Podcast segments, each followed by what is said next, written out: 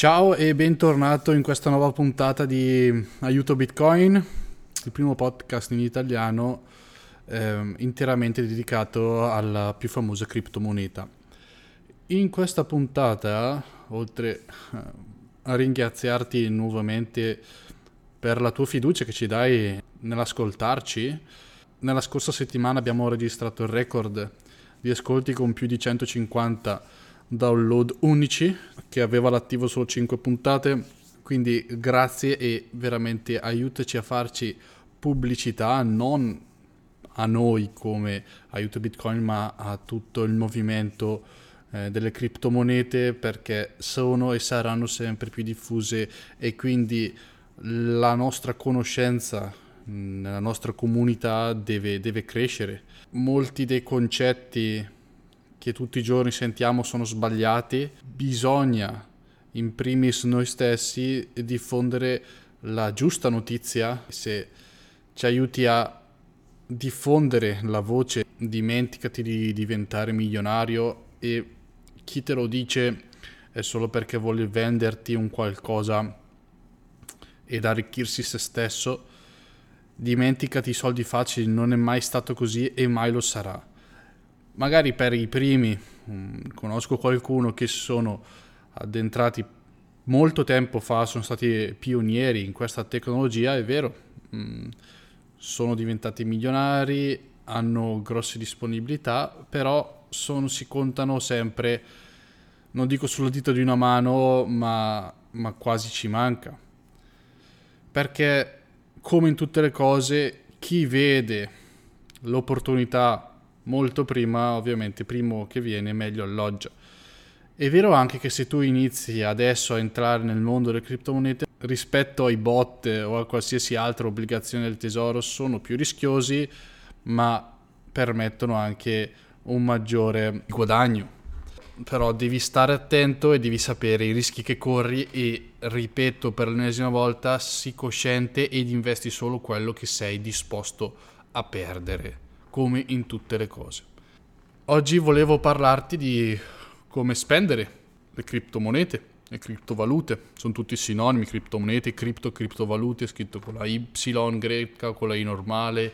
Bitcoin è la più famosa criptovaluta, ma ce ne sono altre 2000 sicuramente ed altri token generati che non sono proprio delle vere criptomonete, ma di questo ne parleremo magari in una prossima puntata facendo riferimento proprio ai token e cosa questi sono. Ti posso anticipare che nella vita di tutti i giorni usiamo dei token, eh, andando al casino compriamo delle fiche che non sono nient'altro che dei token che scambiamo per essere utilizzati all'interno del casino, sappiamo il loro valore e possiamo alla cassa scambiarli per, eh, per euro se vai a Montecampione o qualsiasi casino d'Italia, tu puoi scambiare gli euro che hai, che porti in contanti piuttosto che con la carta di credito, puoi farti dare le fiche e una volta che perdi o vinci, poi se hai ancora disponibile dare i fish, puoi ritornare in cassa e farteli cambiare con euro. Ecco, questo è il concetto di token, quindi vale solo all'interno di una determinata località ma ha un valore eh, riconosciuto all'interno di quella località. Non può essere tendenzialmente scambiato al di fuori dei confini del casino, in questo caso, però tutti sanno che se io ho in mano una fish di 100 euro del casino di Venezia non posso andare al casino di ehm, cosa ne so Sanremo e giocarmi quella fish lì anche se è riconosciuto che quella fish ha il valore di 100 euro, ma solo il casino di Venezia possono scambiarmela per 100 euro, non posso utilizzarla al di fuori delle, ehm, del casino stesso. Però se io mm, non, non vado più al casino di Venezia, ho in tasca la fish di 100 euro, nulla mi vieta di poterla vendere per il suo corrispettivo valore o qualcosa meno a, a qualsiasi persona che conosco. Ad esempio, mio vicino di casa so che va a Venezia e dico: Guarda, mi è rimasta questa fish di 100 euro. Se tu mi dai 80 euro, io te la do. Lui ci guadagna 20 euro, può andarsi a scambiare o può andarsi a giocare. in questo caso capisci anche tu che c'è una compravendita di token Oggi volevo parlarti infatti di come spendere le tue criptovalute che hai acquistato o che hai messo da parte. Ma prima facciamo un passo indietro e rivediamo per l'ennesima volta il concetto di quello che abbiamo parlato nella scorsa puntata, ovvero di decentralizzazione della blockchain.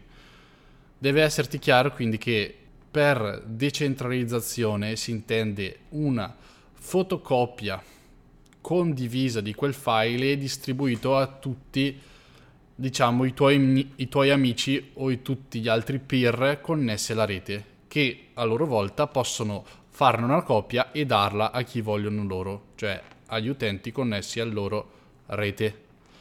Nessuno quindi possiede più l'originale di quel file, diciamo, o meglio parlare di blockchain, ma tutti possiedono una fotocopia dell'identico file aggiornata ed è un network peer-to-peer.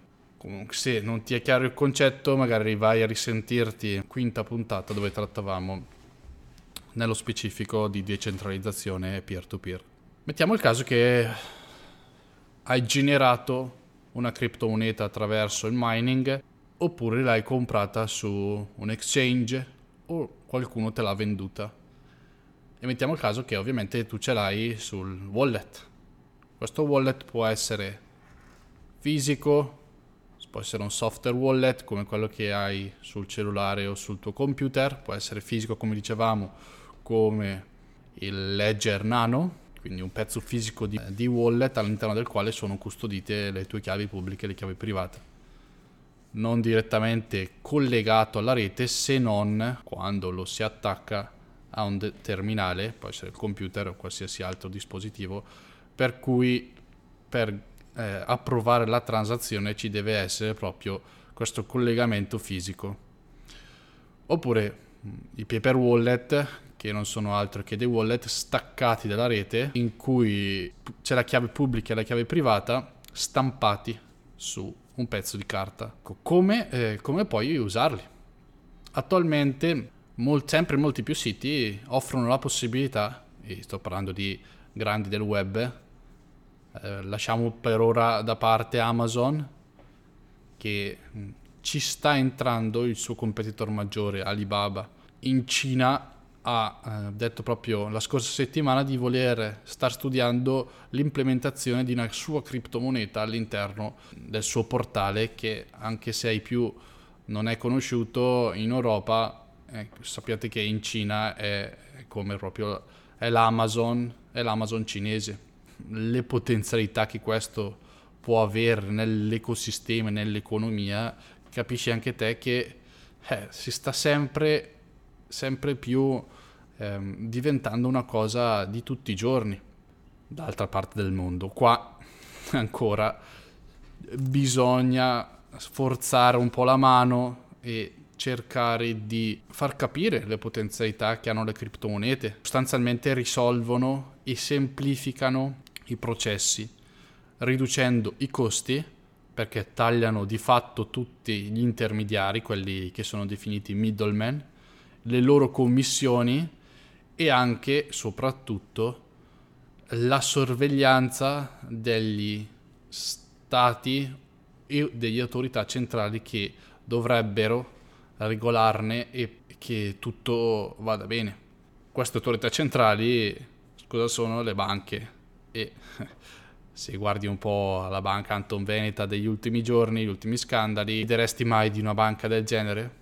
eppure ha funzionato sempre così, ma questo non vuol dire che è un funzionamento corretto e che non ci sia altra possibilità. Finalmente questa possibilità c'è e si chiamano criptomonete.